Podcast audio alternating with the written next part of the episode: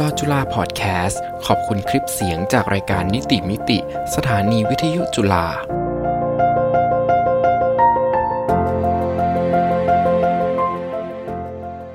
สวัสดีค่ะ ต้อนรับคุณผู้ฟังเข้าสู่รายการนิติมิตินะคะ รายการที่จะมาช่วยให้คุณผู้ฟังสร้างภูมิคุ้มกันด้วยกฎหมายใกล้ตัว และวันนี้นะคะ ดิฉันกนกวันจากวิเชียนก็รับหน้าที่ดูแลคุณผู้ฟังกันอย่างเช่นเคยค่ะ ต้องบอกคุณผู้ฟังว่าวันนี้นะคะ เรา หลายคนนะคะ เกาะเกาะสื่อเกาะข่าวทุกอย่างเกี่ยวกับเรื่องของข่าวคุณแตงโม แล้ววันนี้ค่ะ รายการของเราก็พลาดไม่ได้ที่จะหยิบยกประเด็นนี้จะมาพูดคุยกันในแง่มุมของกฎหมายนะคะ แต่ว่าก่อนที่จะมาพูดคุยกันค่ะวันนี้เราต้องขออนุญาตนะคะ เรียนเชิญนะคะ วิทยากรนะคะ แขกรับเชิญของเรานะคะ ท่านอยู่ในสายแล้วนะคะ ที่จะมาพูดคุยเกี่ยวกับเรื่องนี้นะคะ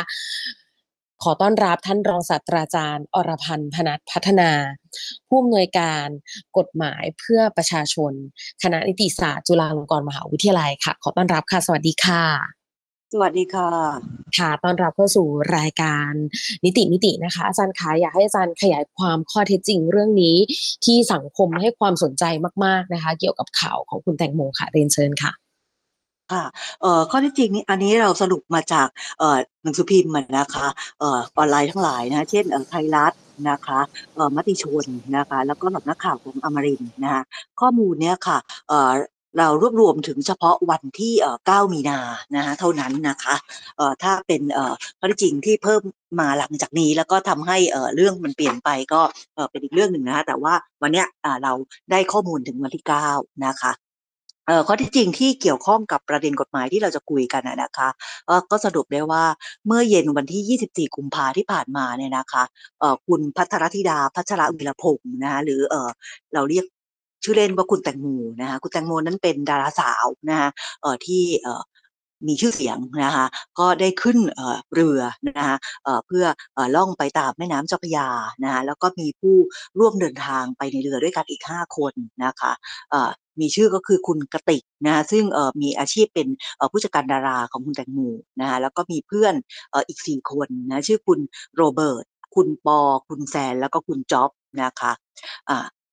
เรือเนี่ยแล่นไปตั้งแต่เออเย็นๆค่ำๆนะคะพอเวลาประมาณ 23นาฬิกาค่ะในวันเดียวกันเนี่ยนะคะ ก็มีข่าวออกมาว่าคุณแตงโมเนี่ยนะคะ ได้พลัดตกเรือ ไปในเอ่อแม่น้ำเจ้าพระยานะคะเจ้าหน้าที่กู้ภัยหน่วยงานต่างๆ ตลอดจนเอ่อเพื่อนๆดาราทั้งหลายนะคะต่างก็ไปช่วยกันระดมค้นหาคุณแตงโมนะคะจนสองวันถัดมา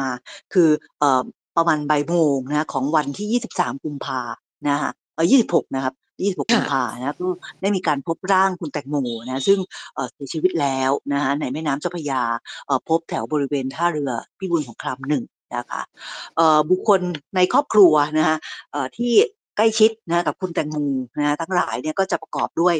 คุณแม่นะซึ่งชื่อคุณปณิดานะคะแล้วก็คุณดายศซึ่งเป็นพี่ชายต่างบิดาคืออร่วมเฉพาะมารดาเดียวกันนะคะแล้วก็มีคุณเบิร์ตซึ่งเป็นแฟนของคุณแตงโมนะคะแล้วก็มีคุณป้าซึ่งเป็นพี่สาวของออของคุณพ่อนะคะส่วนคุณพ่อคุณแตงโมนั้นเสียชีวิตไปแล้วนะคะนอกจากนี้ก็ยังมีตัวละครที่เกี่ยวข้องอีกตัวหนึ่งก็คือเอเด็กหญิงอีสเตอร์นะคะเด็กหญิงอีสเตอร์นั้นนะคะเป็น ลูกสาวนะคะของคุณกติกนะซึ่งเป็นผู้จัดการส่วนตัวของคุณแตงโมนะคะข่าวก็บอกว่าคุณแตงโมเนี่ยรักแล้วก็ให้การเลี้ยงดูนะเด็กหญิงอีสเตอร์นั้นเหมือนกับเป็นบุตรของตัวเองนะคะต่อมาก็ได้มีการเปิดเผยข้อมูลว่าคุณแตงโมเนี่ยค่ะได้มีการทำประกันชีวิตไว้นะคะในวงเงิน 1 ล้านบาทนะคะแล้วก็ในประกันชีวิตเนี่ยมีการระบุชื่อเด็กหญิงอีสเตอร์เนี่ยค่ะเเป็นผู้รับประโยชน์นะคะ ส่วนคุณแม่ปณิดานะหลังจากที่คุณแตงโมเสียชีวิตไปแล้วเนี่ยก็มีการให้สัมภาษณ์ผ่านสื่อนะคะว่าคุณแม่เนี่ยเป็นผู้จัดการมรดกแต่เพียงผู้เดียวของคุณแตงโมนะคะแล้วก็เงินที่จะได้รับจากบริษัทประกันภัยนะคะ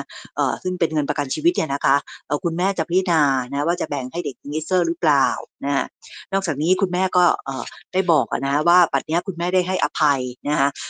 เพื่อนที่ร่วมกันเดินทางก็คือคุณโรเบิร์ต ปอแล้วนะคะ เนื่องจากเอ่อสองคนเนี่ยนะคะได้แสดงให้เห็นถึงความจริงใจนะคะแล้วก็ยินดีจะรับผิดชอบชดใช้นะคะเอ่อให้แก่คุณแม่นะคะเอ่อตัวเลขที่คุณแม่บอกนะคะเอ่อเป็นเงินทั้งหมดเอ่อสามสิบล้านบาทนะคะอันนี้ก็คือข้อเท็จจริงนะที่เราเอ่อสรุปรวบรวมได้นะคะที่จะเอามาใช้ในการเอ่อเอ่อ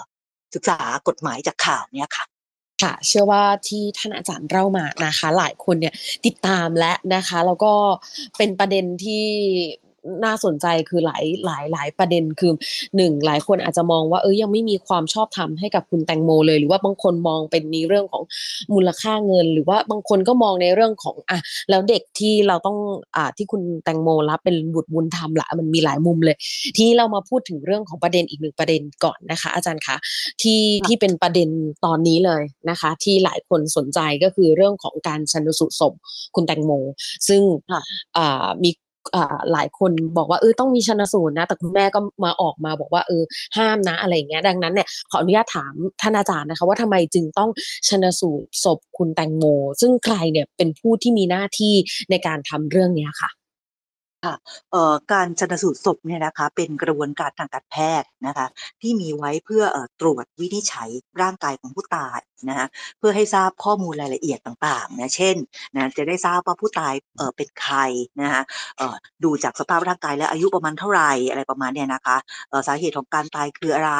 เวลาที่ตายหรือสถานที่ตายนั้นอยู่ที่ไหนนะคะ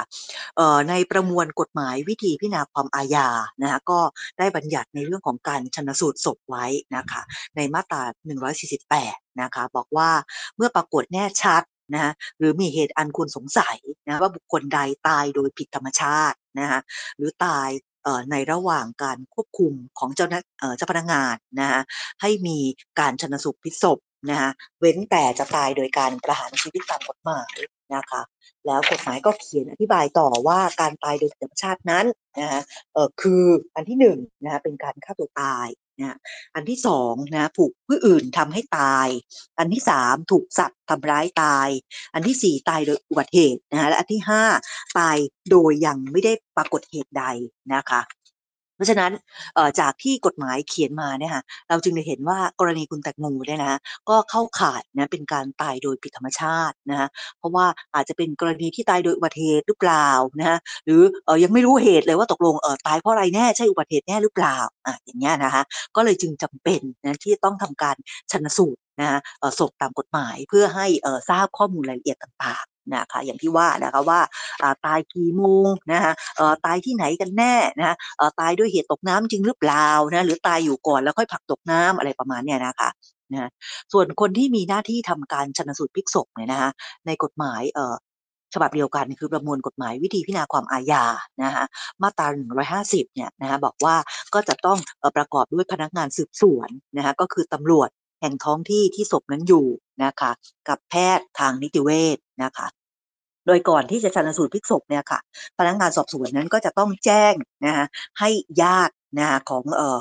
เออผู้ตายเนี่ยนะคะเอออย่างน้อยหนึ่งคนทราบเท่าที่จะทำการได้ ไม่ว่าจะเป็นคู่สมรสของผู้ตายเออบุพการีคือพ่อแม่นะคะเออลูกหลานผู้สืบสันดานนะคะผู้แทนโดยชอบธรรมผู้อนุบาลนะคะหรือญาติอื่น ๆ ก็ได้ของผู้ตายอย่างน้อยหนึ่งคนนะคะถ้าทราบนะคะก็ต้องแจ้งเท่าที่จะทำได้ นะคะและการชนสูตรพลิกศพเนี่ยก็ต้องทำโดยเร็วนะคะเอ่อช้าไปเนี่ยก็ไม่ได้นะเพราะว่าสภาพศพเนี่ยก็จะเปลี่ยนนะทำให้รายละเอียดต่างๆ ที่เราจะได้รับนะคะเพื่อความแม่นยำจากศพเนี่ยนะคะเอ่อก็จะเอ่อไม่มีนะคะเพราะนั้นก็เลยต้องทำเร็วนะคะทั้งนี้พนักงานสอบสวนนะคะแล้วก็แพทย์เนี่ยก็จะต้องทำการบันทึกรายละเอียดแห่งการชันสูตรพลิกศพโดยทันทีด้วยนะเพื่อเอ่อชันสูตรเสร็จแล้วนะคะ เอ่อนอกจากนี้ในประมวลกฎหมายวิธีพิจารณาความอาญามาตรา 154นะคะบอกว่าการทำความเห็นเนี่ยนะคะจะต้องทำเป็นหนังสือนะคะแล้วก็จะต้องแสดงเหตุและพฤติการนะคะที่ตายว่าตกลงอะตายเพราะอะไรจมน้ำหรือเปล่านะคะแล้วก็ผู้ตายคือใครนะะตายที่ไหนตายเมื่อไหร่นะคะแล้วถ้านะคะโดยโดนคนทำร้ายตายเนี่ยนะคะก็ให้ผู้ทำการชันสูตรเนี่ยนะคะ กล่าวหานะคะว่าเอ่อใครนะหรือสงสัยว่าใครนะคะที่น่าจะเป็นผู้กระทำความผิดนะเท่าที่ตัวเองจะทราบนะคะอันนี้เพื่อประโยชน์ในการเอ่อไปเอ่อขยายผลแล้วก็ดำเนินคดีต่อไปนะอันนี้ก็เป็นเป็นเรื่องที่เกี่ยวกับการชนสูตรพลิกศพค่ะค่ะแน่นอนอันนี้ก็เป็นอีกหนึ่งมุม ทีนี้มาในมองในมุมอ่าเรื่องของมรดกที่ ตอนนี้สังคมก็เริ่มสนใจว่า เอ๊ะเอ่อแล้วเรื่องของมรดกตามกฎหมายของคุณแตงโมเนี่ย มันมีอะไรบ้าง แล้วเป็นยังไงบ้าง อย่างงี้อยากให้อาจารย์ได้อธิบายเรียนเชิญค่ะค่ะเอ่อมรดกนะคะคืออะไรก่อนนะอาตามกฎหมายนะคะ ในประมวลกฎหมายแพ่งและพาณิชย์นะคะนึกมาตรา1,600นะคะบอกว่านะคะกองมรดกของผู้ตายเนี่ยได้แก่ทรัพย์สินทุกชนิดของผู้ตายนะคะรวมถึงสิทธิหน้าที่แล้วก็ความรับผิดต่าง นะคะอ่าเว้นแต่เอ่อโดยเอ่อกฎหมายหรือโดยสภาพแล้วเป็นการเฉพาะตัวของผู้ตายโดยแท้นะคะอ่าเพราะฉะนั้นเนี่ยค่ะเอ่อในกรณีของคุณแตงโมเนี่ยนะคะมรดกก็หมายถึงทรัพย์สินทุกชนิดที่คุณแตงโมมีอยู่นะคะเอ่อขณะที่เอ่อยังมีชีวิตนะคะอ่าคือคือคือขณะที่ยังมีชีวิตเอ่อจนจนลมหายใจหมดเนี่ยนะคะ มีอะไรบ้างนะคะ เช่น มีเงินสด นะคะมีเงินในบัญชีที่ฝากไว้เอ่อกับธนาคาร มีรถมีบ้าน มีที่ดิน มีกระเป๋าแบรนด์เนมต่างๆ มีเครื่องประดับนะคะเหล่าเนี้ยนะเป็นทรัพย์สินนะคะที่เอ่อคุณแตงโมมีอยู่ อันนี้ก็เป็นมรดกนะคะนอกจากเนี้ยนะคะเอ่อยังรวมถึงภาระหนี้สินต่างๆ ของคุณแตงโมด้วย เช่นถ้าคุณเป็นแตงโมมีหนี้มีสินนะคะเอ่อไอ้หนี้สินตรงนั้นน่ะนะคะก็จะตกเป็นมรดกของคุณแตงโมด้วยเช่นเดียวกันนะคะ อันเนี้ยอืคือมคือความหมายของมรดกค่ะ ค่ะ หลายคนมองมรดกว่าอุ๊ยมีแต่มุมบวกว่าเออทรัพย์สินของที่ผู้เสียชีวิตมีทิ้งไว้แต่จริงๆ คือมันมีรวมถึงภาระต่างๆอาที่ที่ยังค่ะค้างคาอยู่ด้วยนั่นเองนะคะอือ่ามทีนี้ใครเป็นผู้ที่เข้าข่ายที่จะเป็นทายาทตามกฎหมายของคุณแตงโมบ้างคะ?ค่ะเอ่อ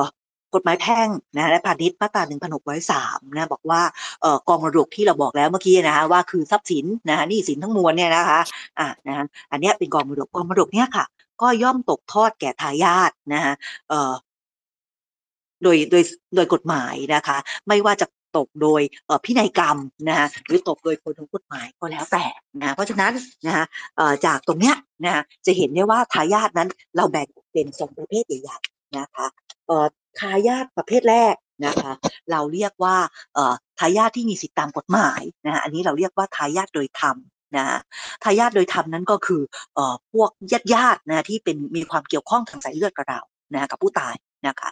ส่วนประเภทที่2เนี่ยค่ะเราเรียกว่าทายาทที่มีสิทธิตามพินัยกรรมนะคะตรงเนี้ยเราเรียกว่าผู้รับพินัยกรรมนะคะเพราะฉะนั้นทายาทนี้ก็จะมี2แบบนะคะคือเอ่อทายาทที่เป็นญาติแท้ๆนะคะกับเอ่อทายาทที่เอ่อ ระบุไว้ในพินัยกรรมนะคะตามข่าวเนี่ยค่ะเอ่อเราไม่ปรากฏนะว่าคุณแตงโมได้ทำพินัยกรรมอะไรไว้นะคะในกรณีเนี้ยทายาทโดยที่เป็นประเภทผู้รับพินัยกรรมนี่จึงไม่น่าจะมีนะเพราะคุณแตงโมไม่ไม่ได้ไม่ได้ทำพินัยกรรมไว้นะเพราะฉะนั้นทายาทของคุณแตงโมเนี่ยจึงเหลือแต่เพียงทายาทโดยธรรมนะคะทีนี้เรามาดูตัวละครว่าเออแล้วใครบ้างเป็นทายาทโดยธรรม นะคะเอ่อมาตรา 1,629 ของประมวลกฎหมายแพ่งและพาณิชย์เนี่ยนะคะก็แบ่งลำดับของทายาทนะโดยธรรมไว้เอ่อ6ลำดับนะคะอ่าเรียงตามลำดับตั้งแต่ญาติใกล้ชิดที่สุดนะไปจนถึงญาติห่างนะคะ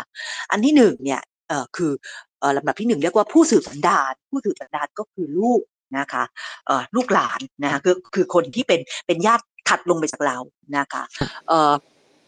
อันที่2นะคะก็คือบิดามารดานะบิดามารดาคือพ่อแม่นะคืออยู่สูงไปกว่าผู้ตาย1ขั้นนะคะอันที่3ก็คือพี่น้องร่วมบิดาและร่วมมารดาเดียวกัน คือต้องเป็นพี่น้องพ่อแม่เดียวกันนะคะลำดับที่4ก็คือพี่น้องร่วมบิดาหรือร่วมมารดาเดียวกัน ก็คือร่วมข้างใดข้างหนึ่งนะคะและอันที่5ปู่ย่าตายาย และลำดับที่6ลุงป้าน้าอา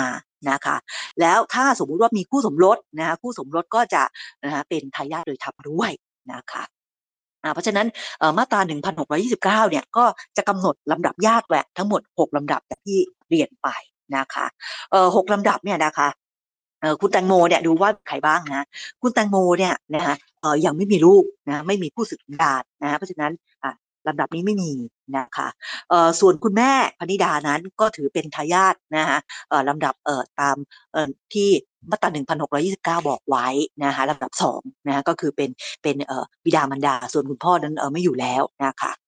เอ่อคุณดายศนะที่เป็นพี่ชายร่วมมารดาเดียวกันนะก็ถือเป็นเอ่อทายาทที่กฎหมายจัดไว้เป็นลำดับ 4 คือร่วมเฉพาะเอ่อมารดานะแต่ไม่ได้ร่วมบิดา นะคะเออคุณป้านั้นก็ห่างไปอีกนะฮะซึ่งเป็นพี่สาวคุณพ่อเนี่ยก็เป็นทายาทตามลำดับที่หกนะของเอ่อหมายนะคะเอ่อส่วนเอ่อคุณแตงโมนั้นข่าวบอกมีแฟนอยู่คนหนึ่งชื่อคุณเบิร์ตนะคะเอ่อคุณเบิร์ตนั้นเป็นแฟนคุณแตงโมนะคะถ้าไม่ได้มีการจดทะเบียนสมรสกัน นะคะกรณีอย่างเงี้ยในสายตากฎหมายเนี่ยนะแม้จะอยู่กินกันฉันสามีภรรยารักกันขนาดไหนนะคะแต่ว่าถ้าไม่ได้จดทะเบียนสมรสกันเนี่ยในสายตากฎหมายเนี่ยไม่ถือว่าเป็นคู่สมรสนะคะเมื่อไม่ถือว่าเป็นคู่สมรสนั้นก็ไม่ไม่เข้าข่ายเป็นทายาทโดยธรรมในสายตาของกฎหมายนะคะ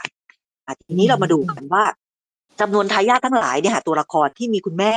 นะคะเอ่อมีคุณดายศแล้วก็มีคุณป้าเนี่ยนะคะเอ่อใคร นะจะเป็นคนมีสิทธิ์ได้รับมรดกของคุณแตงโมนะคะค่ะเอ่อประมวลกฎหมายแพ่งและพาณิชย์นะฮะมาตรา 1,630 เนี่ยนะฮะบอกว่าในจำนวนทายาทโดยธรรมนะฮะตามมาตรา 1,629 เมื่อกี้อะค่ะนะคะเอ่อถ้านะฮะทายาทนะฮะถ้าลำดับบนเนี่ยยังมีชีวิตอยู่นะคะเอ่อทายาทที่อยู่ในลำดับถัดลงไปเนี่ยก็จะไม่มีสิทธิ์ที่จะได้รับมรดกนะคะอ่าเพราะฉะนั้นกรณีเนี้ยนะคะเอ่อ จะเห็นได้ว่ากฎหมายเนี่ยใช้หลักญาติสนิทตัดญาติห่างนะฮะก็แปลว่านะฮะถ้ามีทายาทโดยธรรมด้วยกันเนี่ยหลายลำดับอ่าอย่างที่เมื่อกี้เรียงให้ดูนะ คุณแม่นั้นลำดับสองนะฮะอ่าคุณเอ่อดายศลำดับสี่คือพี่ชาย แล้วคุณป้าลำดับหกเนี่ยนะฮะนั้นคุณแม่เนี่ยจะอยู่ลำดับบนสุดนะสองสี่หกเนี่ยนะคะลำดับหนึ่งลำดับสามลำดับห้าไม่มีนะนะฮะอะแล้วลำดับสองลำดับสี่ลำดับหกเนี่ยนะคะอะไม่ใช่ว่าทุกคนจะได้นะ เพราะว่าต้องใช้หลัก นะตัวญาติสนิทเนี่ยตัดยากห่างนะเพราะฉะนั้นเมื่อเอาอันดับสองสี่หกมาเรียงกันเนี่ยจะเห็นว่าอันดับหนึ่งไม่มีอันดับสองคุณแม่ก็เลยต้องขยับขึ้นมานะคะ มันจะเห็นได้ว่าพอมีคุณแม่ในลำดับสองเนี่ยค่ะลำดับสี่กับลำดับหกนะคะก็คือตัวพี่ชายนะคะคุณดายศเนี่ยพี่ชายลูกแม่เนี่ยกับตัวคุณป้านะคะที่อยู่ลำดับท้ายลงไปเนี่ยจึงไม่มีสิทธิ์จะได้รับนะเพราะฉะนั้นกรณีของคุณแตงโมเนี่ยค่ะคุณแม่ปณิดานะฮะซึ่งเป็นทายาทลำ ลำดับสูงที่สุดนในจำนวนที่มีอยู่เนี่ยนะคะ ก็ถือว่าเป็นญาติที่สนิทที่สุดแม่เนี่ยนะสนิทที่สุดนะเพราะฉะนั้นกรณีเนี้ยนะคุณแม่จึงตัดญาติในลำดับห่าง คือตัวคุณนายศพี่ชายคุณป้าเนี่ยออกไปนะจากการมีเป็นผู้มีสิทธิ์ได้รับมรดกนะเพราะฉะนั้นกรณีคุณแตังโมเนี่ยถ้าไม่มีพินัยกรรมนะฮะคุณแม่พนิดาจึงเป็นคนที่มีสิทธิ์แต่เพียงผู้เดียวนะฮะในการที่จะได้รับมรดกของคุณแตงโมนะฮะเนื่องจากเป็นทายาทโดยธรรมลำดับชั้นสูงสุด ที่คุณแตงโมมีอยู่ค่ะ ทีนี้อ่าในเรื่องที่สังคมให้ประเด็นเยอะที่สุดก็คือเรื่องของอ่าบิดามารดาที่ไม่ได้รับอุปการะเลี้ยงดูบุตรเนี่ย จะมีสิทธิ์รับมรดกจริงหรือเปล่า เพราะว่าหลายคนก็คิดว่า เออคุณแม่เนี่ย ไม่ไม่ได้เลี้ยงน้องโมตั้งแต่เด็กๆตรงเนี้ยค่ะ ค่ะนะฮะอันนี้ก็เป็นเป็นข่าวที่เอ่อทางโซเชียลมีเดียก็สงสัยกันมากอะนะฮะอะก็ถามกันมาว่าอ้าวเอ่อ คุณแม่เนี่ยค่ะไม่ได้อุปการะเลี้ยงดูนะคะคุณแตงโม แต่ว่าแตงโมนั้นคุณพ่อเป็นคนเลี้ยงดูนะจนกระทั่งโตส่วนคุณแม่นั้นเข้าใจว่าไปมีครอบครัวใหม่นะอย่างเงี้ยคุณแม่ยังมีสิทธิ์ได้รับมรดกอยู่เหรอนะคะอ่านะจากการศึกษาต่างๆเนี่ยนะคะเราก็พบว่านะคะมันมีกฎหมายของประเทศหนึ่งนะคะก็คือประเทศเกาหลีใต้นะคะในประเทศเกาหลีใต้เนี่ยเมื่อเดือนเมษาปี 2564เนี่ยนะคะเขาได้มีการออกกฎหมายฉบับหนึ่งนะคะชื่อว่ากฎหมายคูฮาลานะ กฎหมายเนี่ยค่ะตั้งชื่อตามสมาชิกนะคะของออนักร้องวงเกิร์ลกรุ๊ปคนหนึ่งนะคะที่ตายไปนะคะ แล้วก็นักร้องคนเนี้ยค่ะตัวบิดามารดาเขาไม่ได้อุปการะเลี้ยงดูนะคะกรณีเนี้ยกฎหมายก็เลยมองว่านะคะตรงเนี้ยควรจะปกป้องนะสิทธิ์ในทรัพย์สินนะอันเป็นมรดกของบุตรที่ถูกบุปการีคือพ่อแม่เนี่ยทอดทิ้งละเลยนะกฎหมายฉบับเนี้ยนะก็เลยมีสาระสำคัญที่จะตัด สิทธิ์ของคนที่เป็นบิดามารดา คือบุปการีที่มีคุณสมบัติไม่เหมาะสมนะคะในการที่จะไปรับมรดกลูกนะคะ โดยกฎหมายเนี่ยก็ระบุว่าพ่อแม่นะหรือบิดามารดาที่บกพร่องในการทำหน้าที่เลี้ยงดูบุตรนะเช่น ทอดทิ้งละเลยไม่มีความรับผิดชอบในการเป็นผู้ปกครองบุตรนะคะ หรือเเคยกระทำทารุณกรรมกับบุตรนะฮะ ถ้าเออบิดามารดามีลักษณะอย่างเนี้ยค่ะก็จะถูกตัดสิทธิ์นะจากการรับมรดกของบุตรนะคะถ้าพิสูจน์ได้ว่าการกระทำอย่างเนี้ยมันเกิดขึ้นจริงนะคะ เพราะฉะนั้นก็คือต้องต้องต้องพิสูจน์อะนะว่าจริงไหม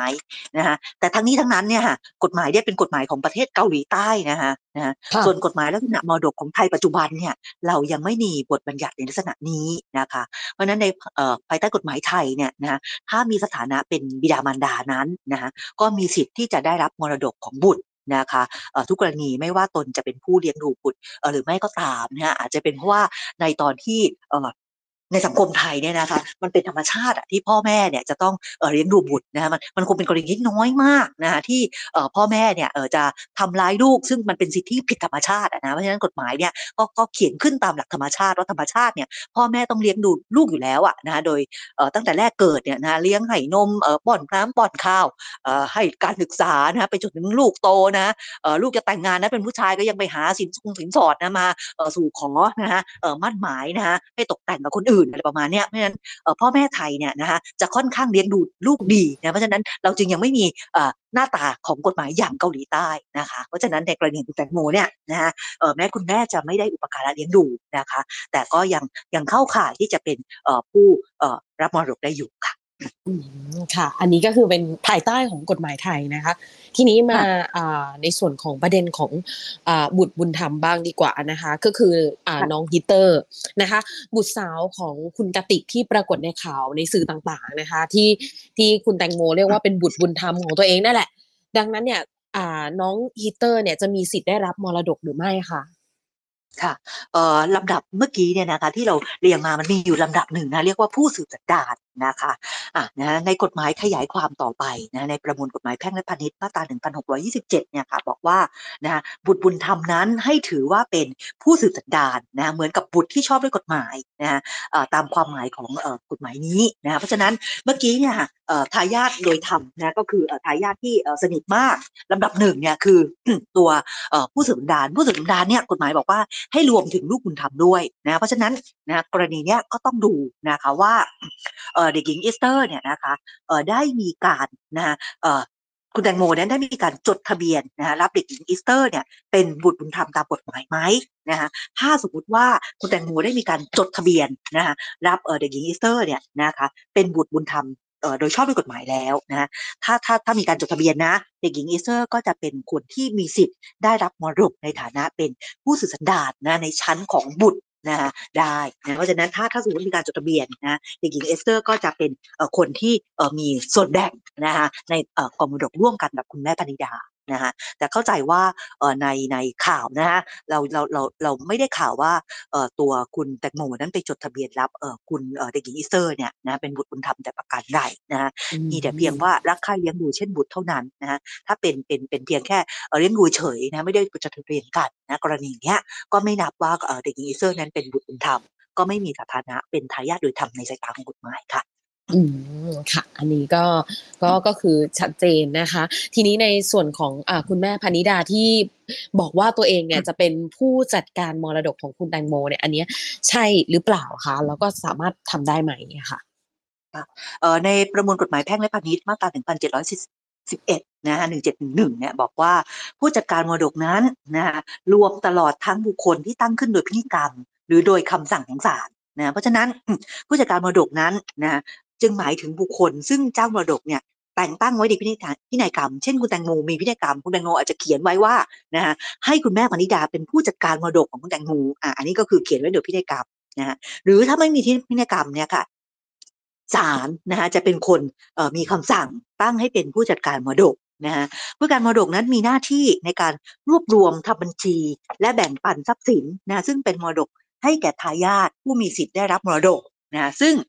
ผู้จัดการมรดกเนี่ยนะคะอาจจะเป็นคนใดคนหนึ่งของทายาทก็ได้ หรืออาจจะเป็นเอ่อทายาทหลายๆคนนะหรืออาจจะเป็นคนนอกที่เอ่อที่ผู้ตายเนี่ยเชื่อถือนะคะเอ่อซึ่งอาจจะไม่ใช่ผู้เอ่อเป็นทายาทเลยก็ได้นะเป็นใครก็ได้นะคะ สุดแต่ว่าในพินัยกรรมจะเขียนยังไง หรือสุดแล้วแต่ว่าศาลจะมีคำสั่งตั้งยังไงนะเพราะฉะนั้นการที่คุณแม่ปณิดาได้ประกาศผ่านสื่อ ว่าตัวเองจะเป็นผู้จัด การมรดกแต่เพียงผู้เดียวของคุณแตงโมเนี่ยนะฮะเอ่อเอ่อการการพูดหรือการประกาศอย่างเนี้ยค่ะ ไม่ได้มีผลทำให้คุณแม่มีสถานะเป็นผู้จัดการมรดกตามกฎหมายโดยอัตโนมัตินะคะนะคะเพราะว่าอืมไม่ได้มีพินัยกรรมแต่งตั้งคุณแม่นะคะในกรณีเนี้ยนะคะเอ่อคุณแม่ต้องเอ่อไปร้องนะคะเอ่อต้องไปยื่นคำร้องต่อศาลเพื่อให้ศาลเนี่ยนะคะแต่งตั้งให้คุณแม่นั้นเป็นผู้จัดการมรดกนะคะนะจะตั้งตัวเองโดยอัตโนมัติเนี่ยไม่ได้นะคะ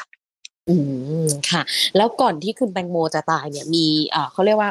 มีหนี้สินนะคะทายาทของผู้ที่รับมรดกเนี่ยก็จะต้องรับผิดชอบหนี้สินนั้นแทนคุณแตงโมด้วยใช่หรือไม่คะอ่าเหมือนที่เรียนเมื่อกี้นะคะว่าเอ่อกองมรดกนั้นมันไม่ได้แปลว่าทรัพย์สินอย่างเดียวนะนะคะมันรวมถึงหน้าที่ความรับผิดของผู้ตายด้วยนะคะเอ่อในกรณีเนี้ยมาตรา1601เนี่ยบอกไว้ว่า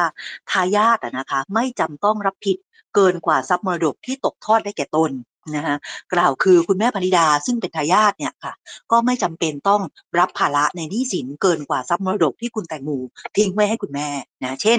นะถ้าก่อนเสียชีวิตเนี่ยคุณแตงโมมีเงินในบัญชีอยู่หนึ่งล้านบาท ค่ะโอ้โหวันนี้เคลียร์ใจมากๆนะคะ หลายประเด็นที่สังคมให้ความสนใจมากๆ ก็ต้องกราบขอบพระคุณนะคะท่านรองศาสตราจารย์อรพันธ์พนัสพัฒนาผู้อำนวยการศูนย์กฎหมายเพื่อประชาชน คณะนิติศาสตร์จุฬาลงกรณ์มหาวิทยาลัยมากๆ ที่ให้เกียรติกับทางรายการนะคะกราบอ่ากราบขอบพระคุณอย่างยิ่งเลยค่ะ ค่ะ สวัสดีค่ะ สวัสดีค่ะ ลอจุฬาพอดแคสต์